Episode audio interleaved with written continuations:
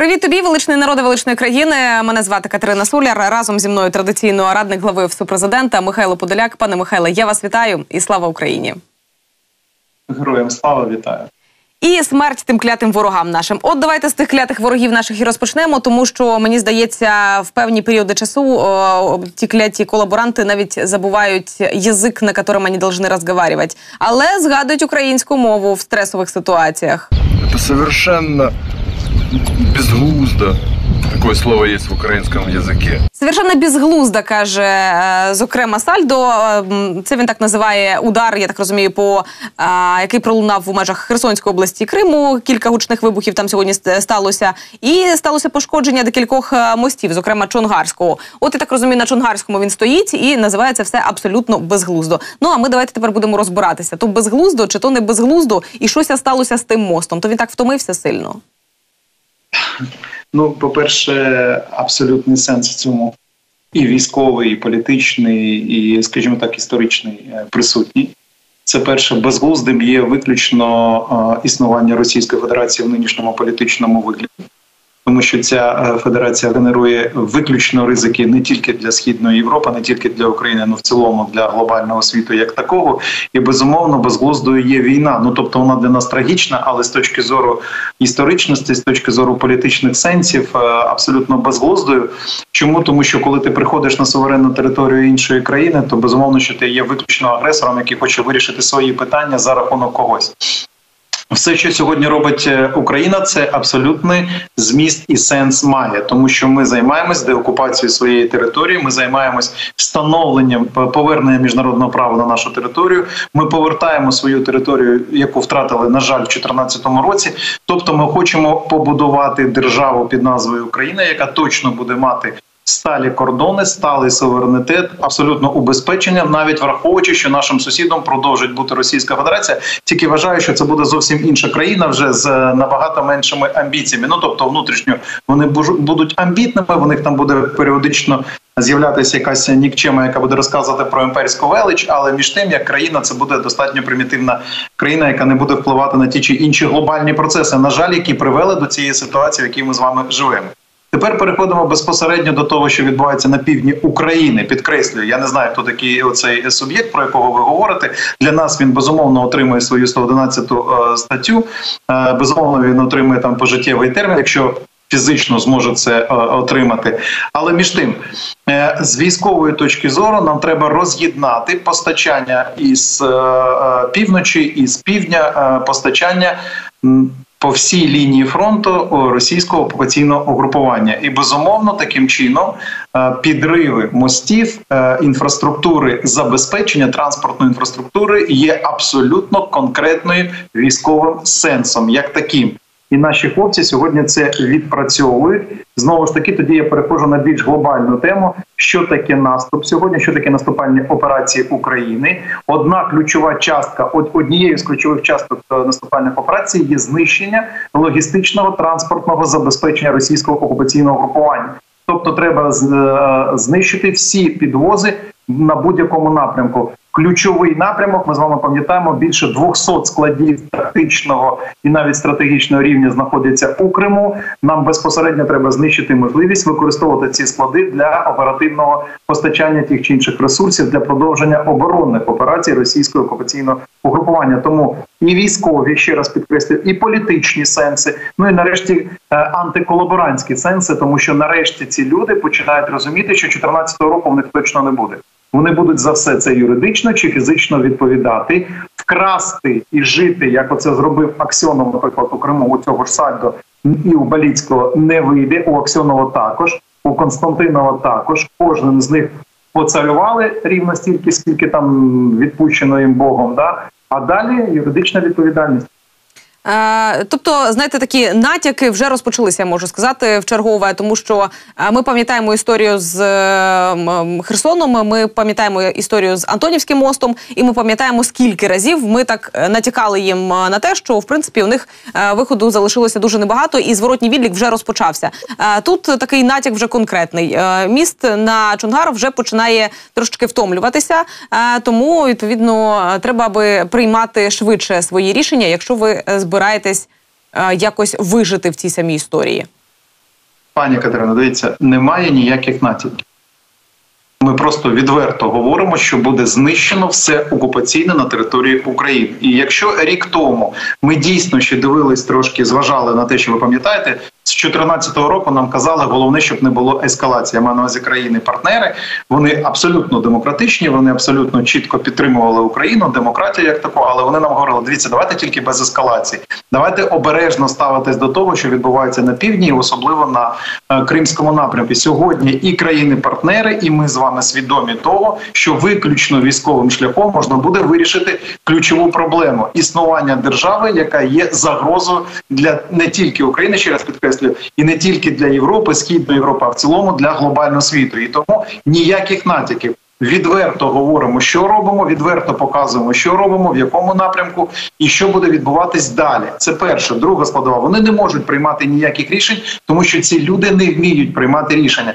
Вся їх, е, скажімо так, концепція існування російської держави, ну і колаборантів, які дійсно вважають себе, е, знаєте, це трошки дивно психологічно сприймати мені, тому що людина, яка є по суті своєї відповідно демонстративно маніфестно зрадником, це якась збочена психіка. Да, і таку людину не поважають і в Російській Федерації, в тому числі. Ну хоча да, я завжди забуваю, що таке Російська Федерація до кінця, але між тим. Між тим вони не можуть приймати ніяких рішень, тому що це не країна рішень, це країна понтів. Вони зайшли і думали, що на цих фонтах вони будуть отримувати переваги. Як це було знову ж таки підкреслю 2014 року? Сьогодні очевидно, і я нагадаю слова президента, які були сказані буквально пару днів тому, про те, що ми не зацікавлені і не дозволимо заморожувати конфлікт. У нас не буде можливості отримати мінськ 3.0 і побудувати нову лінію розмежування. А після цього очікувати оцю саму ескалацію, коли Росія буде поступово збільшувати пропагандистський дипломатичний тиск, буде обстрілювати теракти скоювати і так далі, і звинувачувати в цьому Україну. Нас цього всього немає, і тому не чекаємо від них ніяких рішень. Навпаки, зацікавлені, щоб вони проявляли свою е, дурість, да залишались в місцях, де вони сьогодні знаходяться, і дочекались. Підходу туди наших дівчат і хлопців, які зададуть відповідне питання. Сальдо зможе з ними поспілкуватись українською, хоча я думаю, немає різниці на юридичній мові. Скоріше всього, він буде спілкувати. Е, пане Михайло, я правильно розумію, що дорога через Чонгар вона є найзручнішою для перевезення військової техніки в Запорізьку область. Е, вона взагалі є практично єдиною, яка дозволяє е, постачати ту чи іншу техніку для того, щоб підтримувати певний рівень забезпечення російських окупаційних угрупувань, як таких, не тільки в Запорізькій і Херсонській області, але й безумовно до Луганська-Донецька. Це все йде. І тому це важливо з військової оперативної військової точки зору. Достатньо важливо ще раз підкреслюю, виконувати три речі сьогодні. Перше це нищити транспортні е, магістралі. Ну в даному випадку ми говоримо про конкретні мости з Криму. Друга складова це нищити транспортні вузли які знаходяться по окупаційній території, ну мається на увазі на континентальній Україні. І третя складова це нищити е, оперативні чи оперативно-тактичні склади, які знаходяться вдовж оцієї транспортної е, магістралі забезпечення, як такої магістралі, я маю на увазі цілому да всі там транспортні можливості, які Росія використовує для того, щоб постачати додатковий ресурс своїм е, угрупуванням окупаційним. І на мій погляд, ви ж бачите, як знаєте, от я сьогодні слухаю періодично все пропало. Я маю на увазі російська пропаганда. Там е, говорить про те, що все контрнаступ ми відбили. Все скільки він сказав, там наколотив танків 250 вже да. Ну я думаю, що щодня в нього буде там по 50. 60 це три е, бронемашин. Да, ну він е, вже там виграв все. Це зрозуміло, бо він. Певно, тільки в комп'ютер, а ні, він комп'ютером не вміє користуватись.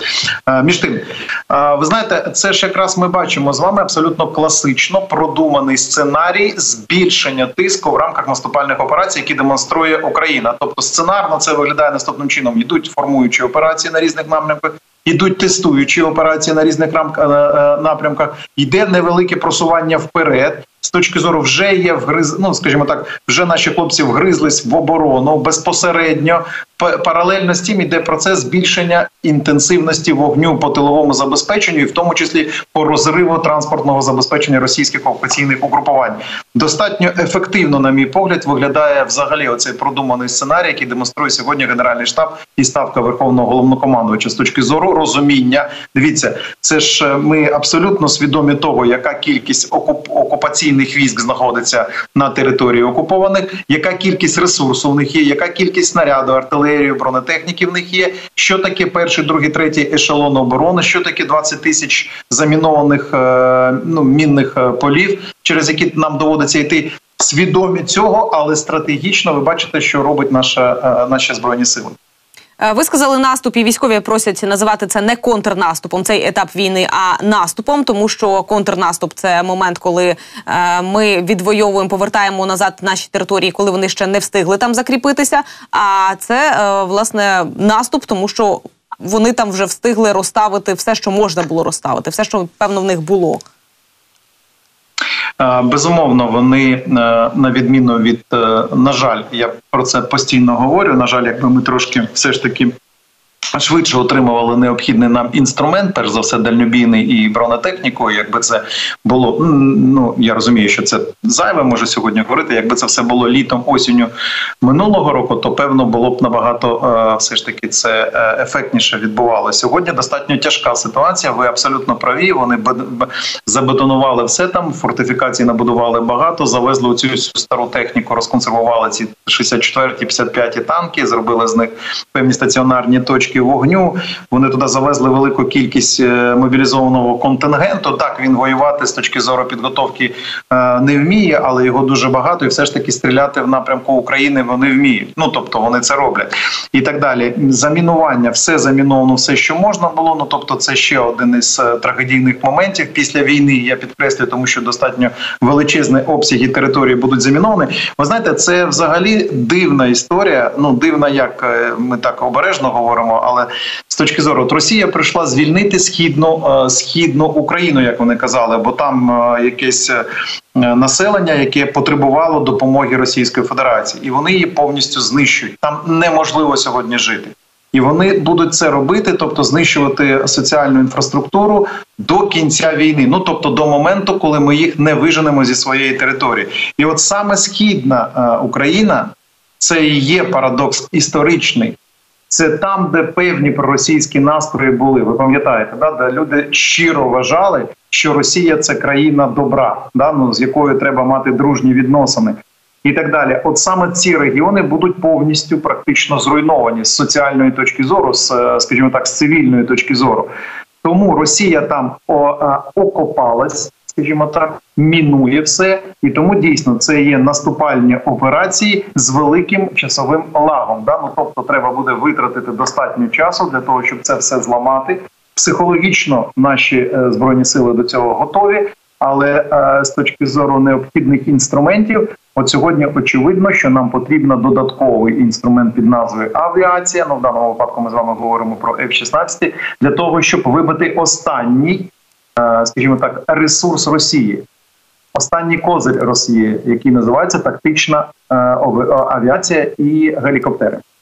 Ага, знаєте, але при цьому всьому мені подобаються наші люди, які в будь-якій ситуації Е, жартують. Ну от е, жарти нас супроводжують весь період повномасштабного вторгнення і не тільки. Е, тому що коли кажуть, знаєте, там дивишся фільми і там записують сценарій про те, що хотілося б пентхаус і навколосвітню подорож, а українці кажуть, а можна не більше однієї ядерної катастрофи за можливості, будь ласка, тому що ну дві то вже буде занадто. А я до того, що ви сказали, там як світ нам каже, та давайте без ескалації. Давайте без ескалації, а то що?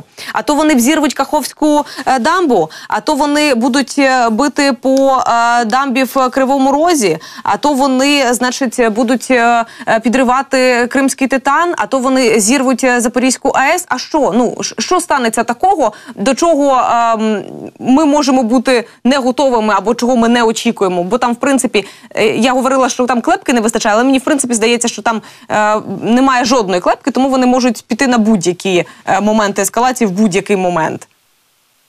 Це е, ви правильно ставите питання. Це це ж не про ескалацію військового типу і про не ескалацію, яка руйнує міжнародне право, тому що міжнародного права для Росії взагалі не існує.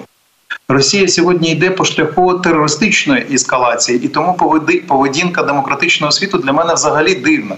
Ну тобто, це ж не Україна провокує. Україна дивіться, Україна говорить: ми ведемо оборонну війну. Правильно? Правильно.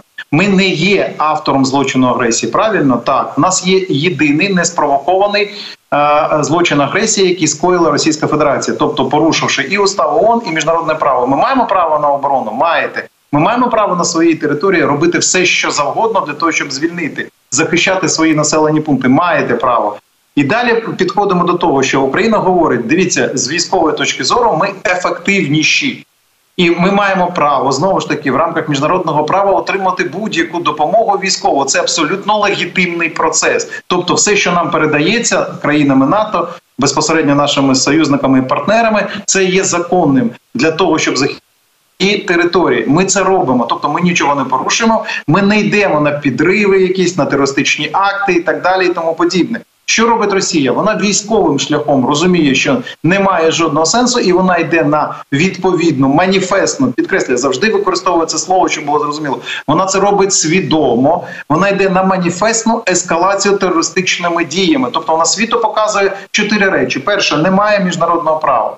Друге, ми будемо підривати все, що завгодно, що має відношення до цивільної інфраструктури, не до військової, атакувати її крилатими ракетами, чи мінувати і підривати, і так далі. І тому подібне. Третя складова. Вони в себе прийняли закон. Нагадаю, буквально він вже війшов у дію. Закон, який позбавляє відповідальності учасників так званої СВО від кримінальної відповідальності позбавляє за будь-які військові злочини на території України. Тобто, прийди вбий дитину українську, ти за це відповідати юридично не будеш. і Таким чином ти будеш підпадати під захист, юридичний захист Росії на глобальному ринку. І тоді я на четверту позицію зразу переходжу. Тобто.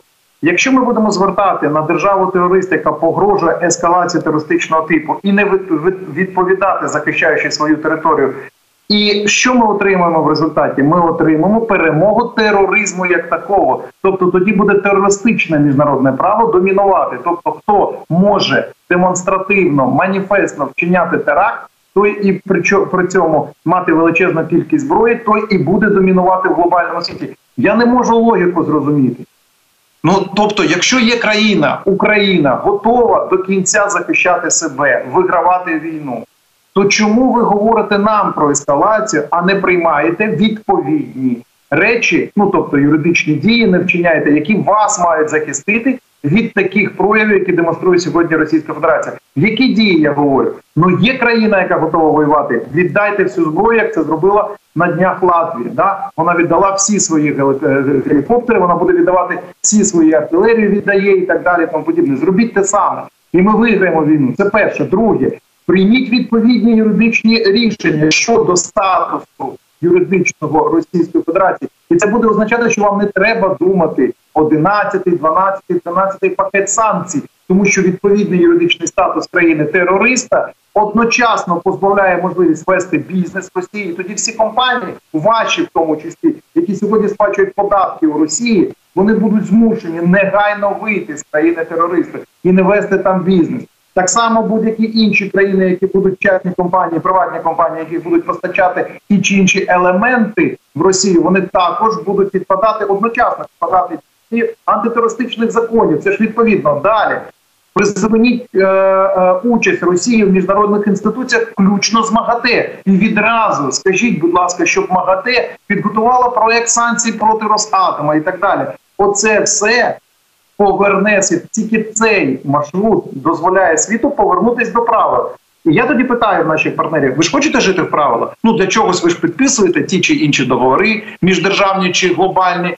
Ви ж для чогось придумали міжнародне право, є устави певні. Ви ж для чогось придумали концепцію Європейського союзу. Там ну Женевську конвенцію, нарешті ж продумали з додатками потім і так далі. Це ж для чогось було зроблено. І тоді питання: якщо країна, така як Росія, демонстративно, ще раз підкреслюю, маніфестно все це порушує, ігнорує, то тоді навіщо всі ці документи і як ви будете жити, якщо Росія не програє? Тому що тоді будь-яка інша країна прийде до Росії скаже, дивіться, та мені не подобається там в Європі якась країна. Так давайте її проатакуємо. Немає ж інших інструментів захисту і так далі. Оце в мене мене все ще дивує після 16 місяців достатньо тяжкої е, війни, і ви е, говорите про те, що Україна незламна.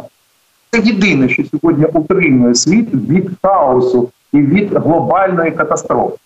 Незламність України. Пане Михайло, давайте про кримський титан, тому що знову ж таки повідомляють про те, що вони продовжують туди звозити, я так розумію, вибухівку. Вони перевіряють системи сповіщення. Вони вже роздали інструкції тим, хто е, знаходиться на цьому самому кримському титані.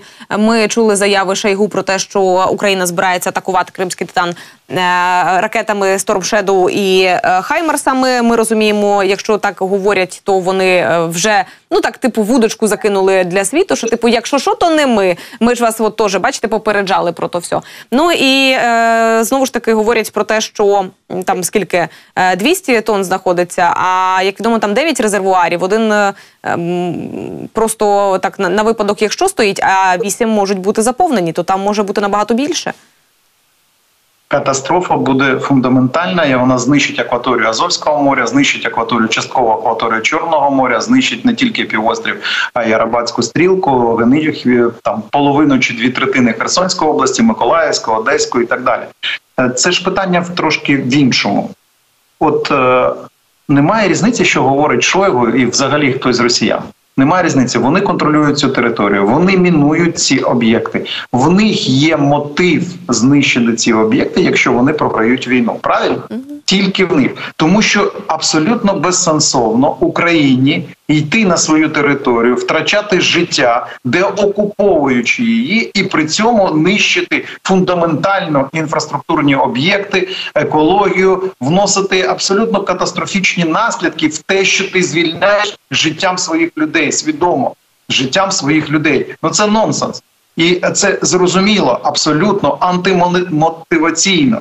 Росія це єдина країна, яка абсолютно точно має таке, скажімо так, скептичне відношення до людського життя в цілому, без різниці громадяни це Росії, в тому числі чи ні, і так далі. І тому вона буде нищити всі об'єкти, тому що я повертаюсь до періодичних публічних виступів людини, яка носить прізвище Путін. Бо ми не знаємо, Путін це чи це не Путін вже ну зрозуміло, да тому що е, певне профайлування показує, що модель поведінки різна і різні використання різних слів на паразитів і так далі в різних виступах. Але між тим, людина, яка носить прізвище Путін, періодично говорить, що ми знаєте, ми випалимо цю землю. Чому тому, що це СССР побудувало там все, і тому, якщо все ж таки ми там щось залишимо цій Україні, то це має бути е, абсолютно все знищеним. Ну тобто людина чітко говорить, що вона буде програвати війну і все нищити. Тобто і мотивація, дивіться, це ж достатньо просто, як в кримінології, і мотивація виключно російська і контроль над інструментами виключно російські, і контроль над територією виключно російський, і емоційне забарвлення потенційного злочину виключно російське. Ну тобто, коли все російське, то чому треба ще чекати, коли Росія доведе новим терористичним актом, що вона виконує роль держави терориста, яка буде ці інструменти використовувати для того, щоб все ж таки не програти війну? Ну, відповідні рішення, відповідні рішення треба приймати на глобальних майданчиках, не говорити про щось. Не робити вигляд, що давайте все ж таки не заходити за червоні лінії, тому що і тут ви праві повернусь до того, що ви трошки вище казали. Червоні лінії вже перейдені, вони їх вже не існує. Єдине, що сьогодні має стримувати все це, це розуміння Росії трьох речей: перше, що Україна буде мати всі інструменти до справедливого фіналу війни. Тобто, все, що нам буде потрібно, щоб добити справедливого фіналу війни, Україна отримає. Друга складова, що юридична відповідальність в будь-якому випадку буде. І третя складова, якщо ви захочете вчинити там злочин з використанням зброї масового ураження, то ви отримаєте точно таке ж масове ураження, тобто точно такий ж самий удар зброєю масового ураження. Знаєте, я тут маленький наведу приклад. Є такий суб'єкт в Російській Федерації Караганов. Він, типа, очолює там е, деканом є зовнішньополітичного факультету ВШЕ. Ну тобто людина, яка там опікується, е, йому 70 років. Дивіться, ця людина на повному серйозі говорить: ми треба нам треба нанести превентивний ядерний удар по Євросоюзу для того, щоб зламати волю і щоб вони отвалили і не підтримували Україну. Ви розумієте, і він там а, говорить про те, що це достатньо просто зробити, ніяких наслідків не буде. А він обговорює, що тоді буде з європейською цивілізацією. Мені не зрозуміло, чому на це не звертають уваги і не пояснюють, що буде тоді з російською цивілізацією, залишковою російською цивілізацією, що буде означати контрпревентивний удар по російським містам і так далі, і тому подібне, тому що це не питання вже України. Я хочу, щоб було зрозуміло. Це не питання України. Ми не ядерна держава. Ми звільняємо територію конвенційною зброєю. Це питання глобального світу. Знову ж таки, повертаюсь про що ми говорили. Це питання правил. Чи ви хочете мати правила, чи не хочете. А якщо є правила, то треба тоді чітко сказати від про відповідальність, як можна, якщо людина порушує те чи інше правило, щоб вона несла відповідальність. Дивіться в кримінальному справі чітко людина е, скоїла злочин, отримує там тюремне ув'язнення. Правильно? Правильно. А що з державою робити, яка так само скоює відповідний злочин, масштабний злочин? Якась якась відповідальність має бути, але це ж не питання України. Ну я маю на увазі, якщо ми говоримо про фундаментальні засадничі речі для глобального світу. Пане Михайле, то як думаєте, буде якесь застереження від е, наших партнерів від Європейського союзу? Зокрема, тому що ми бачили, коли почали говорити і тероризувати нас ядерною кнопкою, то е, Штати і Британія сказали про те, що якщо ви е, вирішите скористатися вашою тактичною ядерною зброєю, то відповідно можете забути про Чорноморський флот. А тут будуть чекати до вчинення непоправних, невиправних вже дій і того всього, що станеться, чи все ж таки попередять, що якщо ви будете чіпати кримський титан і Запорізьку АЕС, то е, тоді ми там е, зробимо щось у відповідь. Е, будемо вважати, що попередять.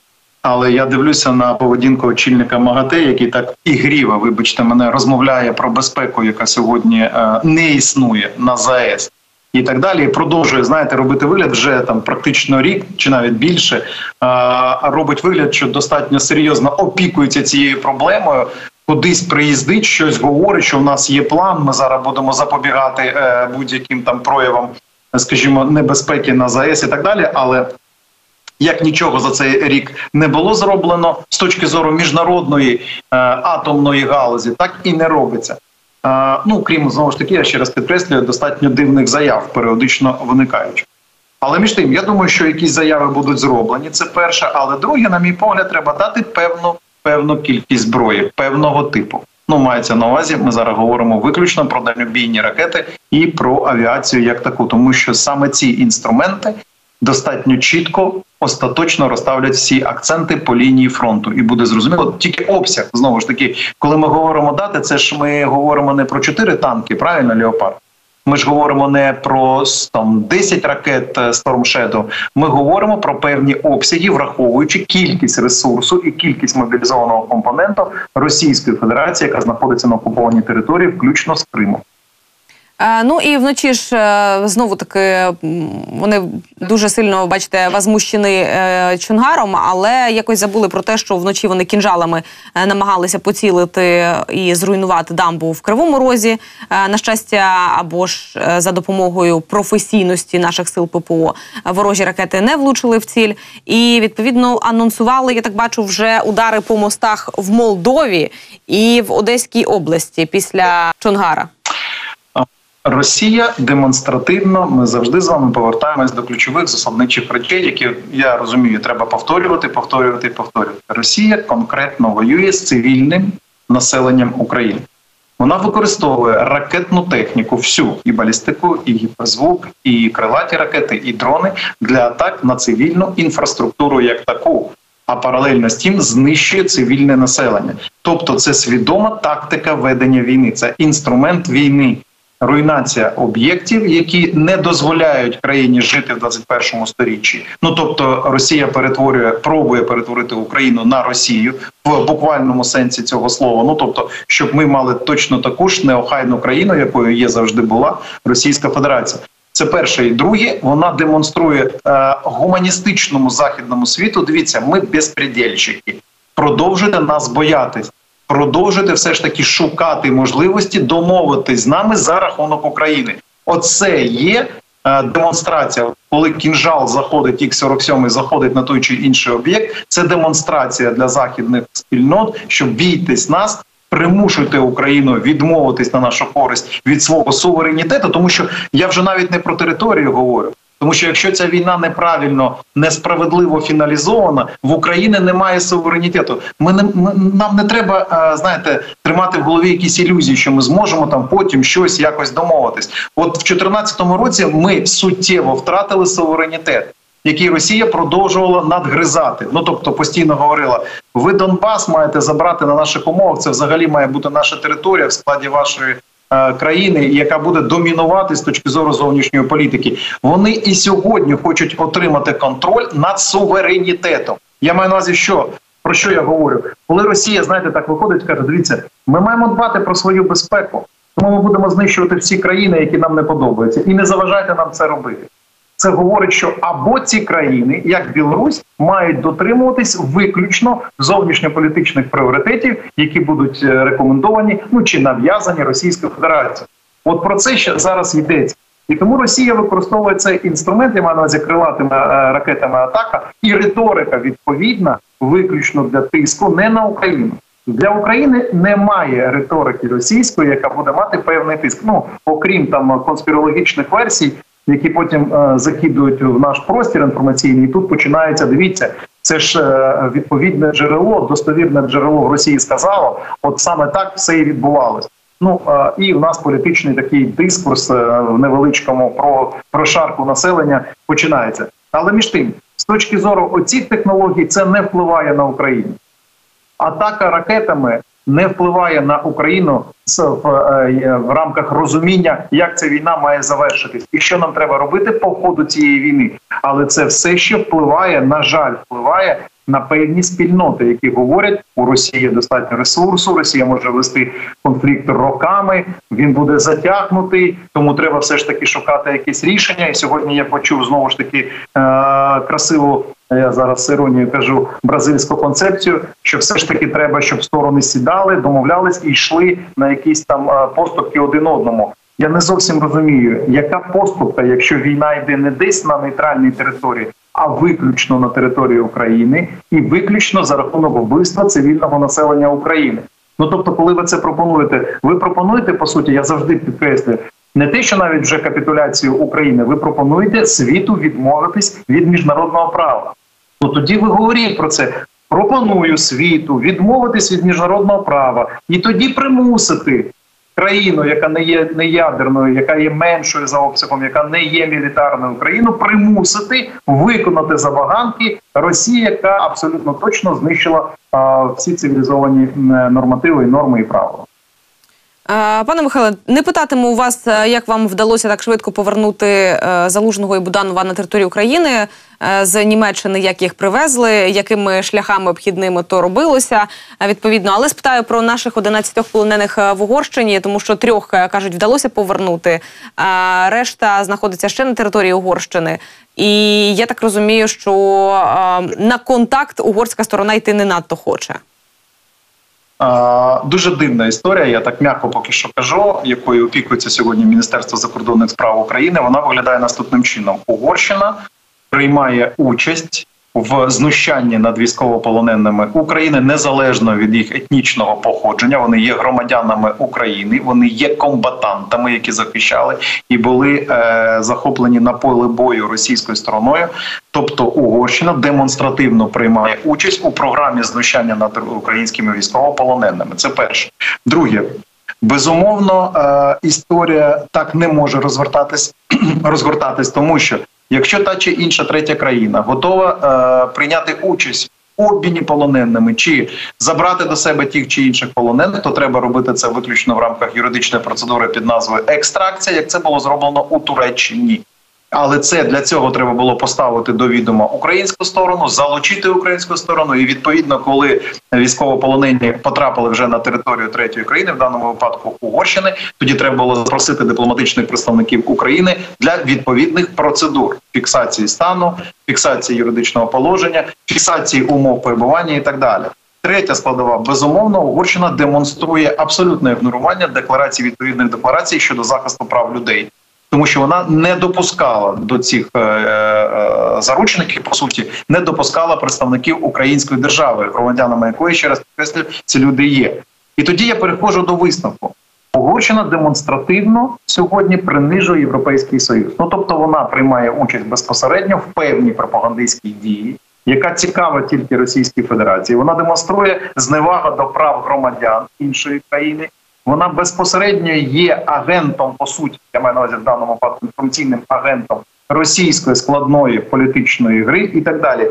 І я не бачу поки що, чому у Європейському Союзі, якщо зважати на все це, немає відповідних абсолютно чітких конкретних дій по відношенню до країни, яка демонстративно порушує не тільки Женевські конвенції, але й загальні конвенції про права людей. Це дивно, і знову ж таки, це якби провокує до подальшої ескалації. Дивіться. Ми на сьогоднішній день, якщо вже в цілому сказати про військовополонених, ми з вами бачили, що відбувається у Ростові.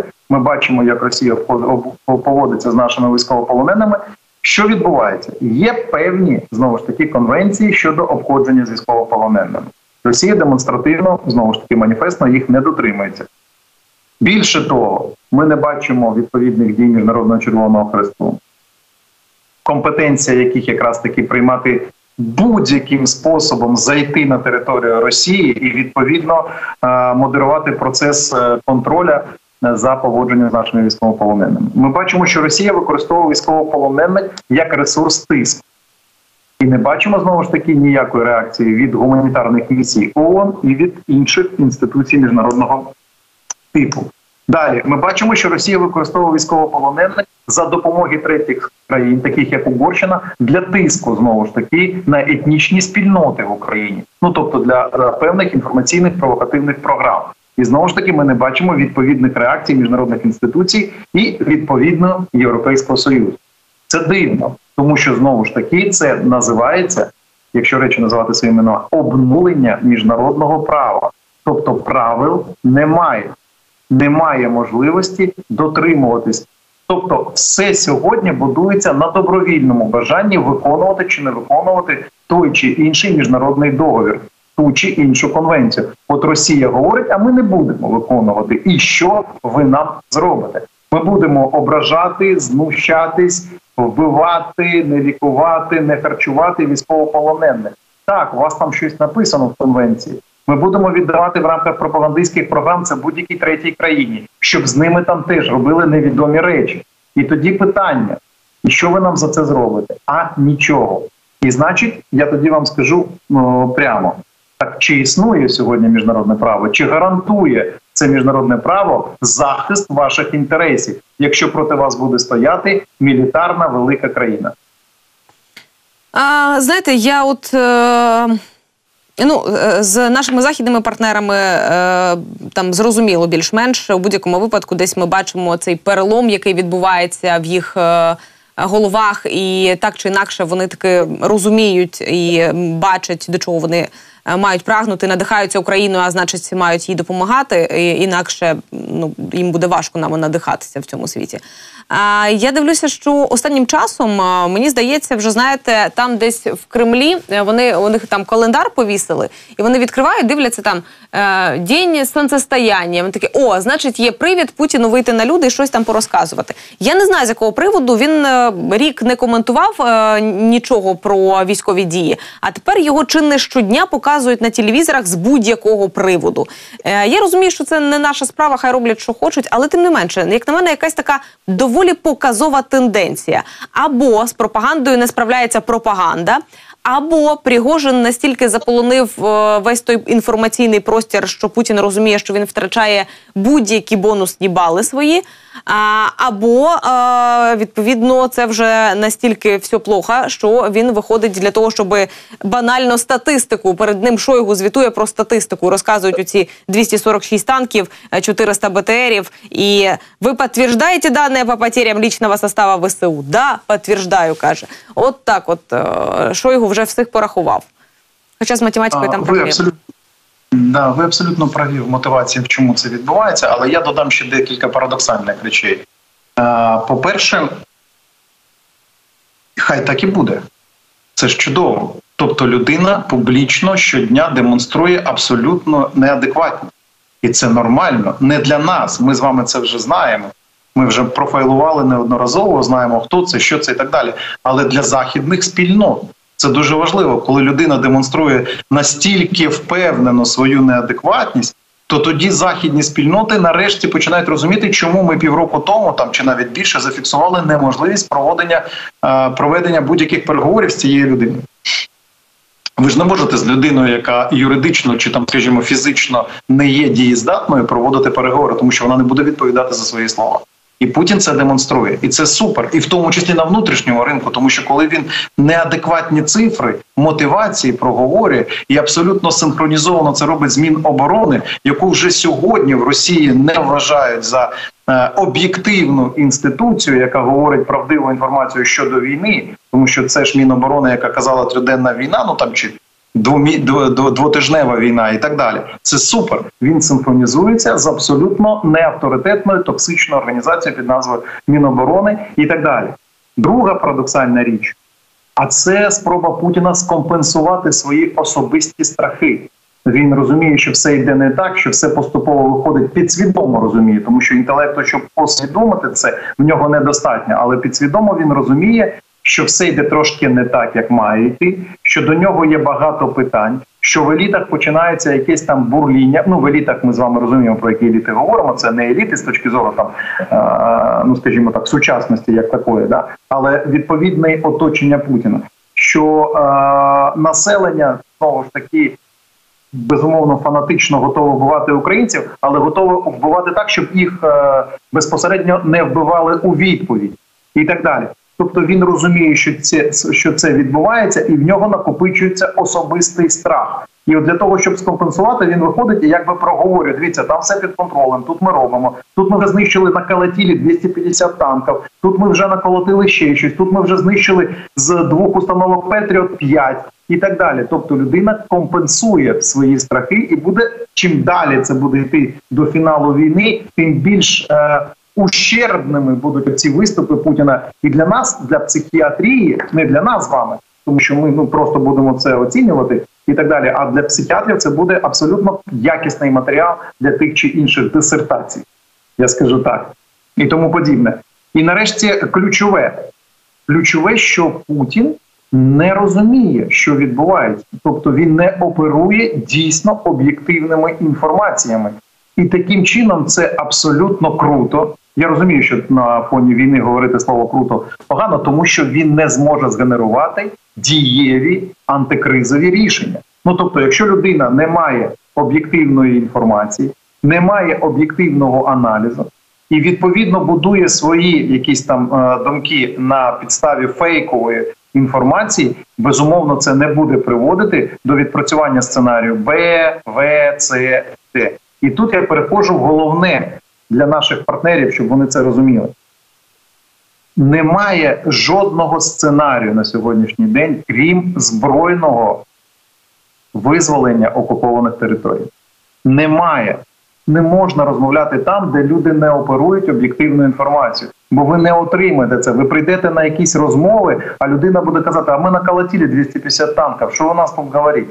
Розумієте, немає. І я хочу, щоб це партнери аналізували, не просто сиділи, як оце було до війни, і казали, у них там є гіперзвук, страшний гіперзвук, в них такі армати, страшні армати. Вони за два дні заберуть всю Україну і підуть уже у Польщу і так далі. Я хочу, щоб західні еліти. І в тому числі розвідспільноти західні не з тих помилок, які були на початку війни. Ну тобто напередодні війни, як такої, і треба розуміти, що з Путіним немає жодного сценарію компромісного, немає жодного переговорного сценарію, немає жодного сценарію об'єктивного, крім звільнення території збройним шляхом. І тут знову повертаємось ключове. А звільнення території збройним шляхом для того, щоб не було ескалації терористичного типу, на яку все більше йде Російська Федерація, залежить від темпу, швидкості обсягу зброї, тому що чим швидше Україна буде звільняти свою територію, тим менше шансів у Росії вчиняти ті чи інші терористичні дії, включно з європейським з території Європейського союзу, і чим менше шансів у Росії остаточно доламати міжнародне право, про що ми трошки вище говорили. Отак це виглядає. І тому Хай Путін виходить, говорить оцей весь е, абсолютний е, абсолютне сміття інформаційне, і це буде навіть приводити до парадоксальних наслідків самій Росії, тому що десакралізація Путіна буде йти набагато швидше. вже сьогодні до нього відносяться точно не як до початку цієї війни. Його вже не вважають за безпомилкового царя, його вже не вважають за людину, яка має на будь-якій кризову ситуацію те чи інше рішення. Його вже не вважають людиною, яка має стабільну психіку, як таку, і так далі. Але треба ще певний час, певні дії збройних сил України, щоб остаточно зламати репутацію Путіна на внутрішньому ринку Російської Федерації, і щоб ці ж еліти нарешті прийшли для себе для ключового рішення. Якщо вони все ж таки хочуть отримати певну керованість тими чи іншими процесами в Росії, і все ж таки не отримати бунтівську революцію там бунтівського типу, яка затягнеться на достатньо довгий час в самій Росії, і вони втратять все, включно з фізичними втратами, які понесуть, і так далі, то їм треба прийняти відповідні рішення щодо адекватності людини, ну яка носить прізвище Путін.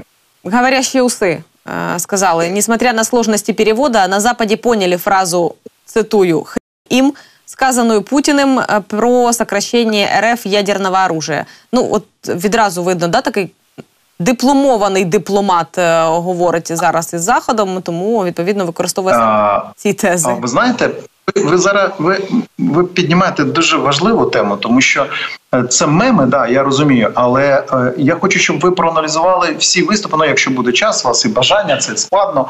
Проаналізува- проаналізували виступи на ПЕФі, ну пітерському міжнародному, да, де безумовно. Міжнародності ніякої не було, крім Еритреї, Афганістану і Талібів е, і так далі. Е, економічному форумі е, риторику, з якою там виступали, там все по фені, все з блатним жаргоном, і все тільки про те, що ми прийдемо, нагнемо, вб'ємо і так далі, і тому подібне. І от я ж кажу, що це і є. Можливість проаналізувати, що таке сучасна Росія, що таке сучасна російська політична еліта, що таке політичний дискурс, навіть економічний дискурс у Росії, і чому з ними немає про що розмовляти, тому що ти ж не розмовляєш з кримінальником да, е, на інтелігентній розмові. Ну це ж неможливо.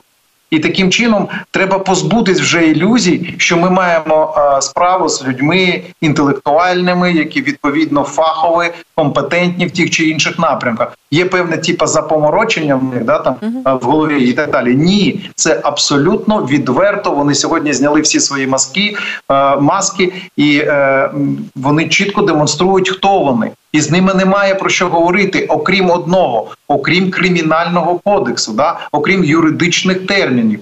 Ну тобто, конкретно має бути конкретне має бути розуміння, що з ними домовлятись нема про що. І ви абсолютно праві, вони так розмовляють. А, а інші е, Z-патріоти, називає, так називаємо, вже в своїх телеграм-каналах починають запускати тези про те, що е, немає жодної е, цілі, немає жодної ідеї в тому, щоб продовжувати тримати Запорізьку і Херсонську области. В чем была ценность территории на левом берегу Дніпра, которую у нас називають Запорожська і Херсонська області? Тобто вони вже починають готувати своє народне населення до того, що е, черговий е, чергова жесть доброї болі е, буде німі совершена. Щоправда, в мене ви- викликає знову ж таки велике питання Запорізька АЕС. По-перше, в цілому, який сенс був заходити в 2014 році на територію України? Ну тобто, сенс же конкретний вбити Україну. Зайти, вбити. Спочатку частково населення, потім державність, ерозувати державність і так далі, і знищити Україну. Це ж конкретна ціль, і вона нікуди не зникла. І немає ніяких інших цілей. І СВО, і війна, і все інше. Це виключно про вбивство України, про спробу вбивства України. І безумовно, коли вони говорять про те, що нам тут з точки зору тактичних немає сенсу знаходитись, це так само, як вони говорять, ми е, з Київської області пішли, тому що це був жест доброї волі. Та ніякий це не був жест доброї волі. Не принижуйте Україну. Це Україна відбила Росію з Київської області, нанесла поразку в Київській, Сумській, Чернігівській області, знищувала потенціал наступальної Росії там, знищувала системи забезпечення, вбивала, вбивала і ще раз вбивала. І Росія втікала, а не жест доброї волі. Немає жодних жестів доброї волі. Росія програє, втікає, програє, втікає. Це концепція російської армії. Росія може вбивати цивільне населення, яке буде просто стояти на колінах, коли вони йдуть. Але коли йде спротив такого типу, як сьогодні демонструє Україна, то Росія буде втікати. І тому безумовно вони можуть говорити все, що завгодно, але все буде інакше виглядати. Росія буде отримувати суттєві тактичні поразки. Українські збройні сили будуть наносити ці поразки з максимально ефективним кількісним знищенням ресурсу мобілізованих техніки. Це важливо.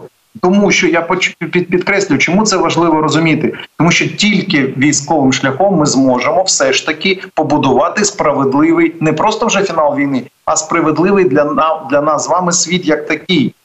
І е, безумовно, ми сьогодні бачимо, що немає червоних ліній усередині Російської Федерації. Їм байдуже скільки людей загинуть, скільки людей буде ампутантами, скільки людей буде пораненими, скільки сімей буде позбавлене Е, своїх там е, рідних, близьких і так далі. В Росії сьогодні немає комітетів солдатських матерів, нічого немає. Вони готові вмирати абсолютно. І тому маємо просто все, що знаходиться на окупованих територіях, знищувати тільки так, максимально ефектно знищувати у Запорізькій Херсонській області, в тому числі я вже не кажу про Донецьку і Луганську, звідки е, оця язва, ерозія, да розповсюджувалась на нашу територію. Ну і безумовно про Крим можемо говорити, що тільки звільнення Криму, тільки повернення юридичного статусу, ну фактично юридичний статус він і так український. Фактичного статусу Криму український дозволить вийти з цієї війни, тому що тільки в такому випадку дійсно еліти почнуть там внутрішні процеси. Народ в Росії буде розуміти, що силова вертикаль вже нічого не контролює. Почнуться бунтівські процеси, і ми з вами, хоча б 15 років, будемо мати абсолютно спокійного часу для будівництва іншого типу держави в Україні. Пане Михайло, сьогодні день скорботи вшанування пам'яті жертв війни і відповідно війни в Україні.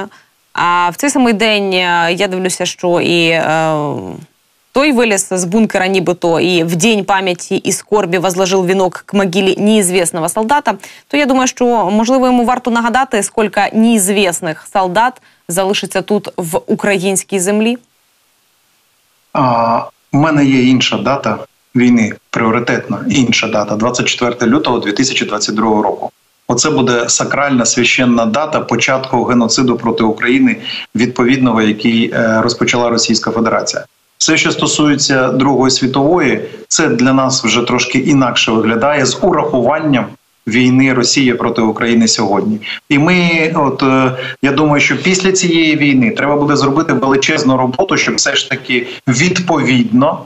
Відповідно, правильно структурувати події, які передували Другій світовій, як Росія ну радянський союз тоді да співпрацював з нацистською Німеччиною, і чому це мало такі наслідки, які ми з вами сьогодні отримали? Чому Росія повністю скопіювала концепцію геноцидного типу війни, нацистського типу війни, яку сьогодні демонструє, і тому для мене пріоритетним буде завжди дата 24 лютого 2022 року, тому що саме ця дата означає і кінець радянського союзу як концепції, і як партнера і союзника нацист на першому етапі е, в другій світовій нацистської Германії, і як спроба реалізувати те, що не вдалося реалізувати нацистській е, Німеччині у другій світовій, спроба реалізувати сьогодні на території України.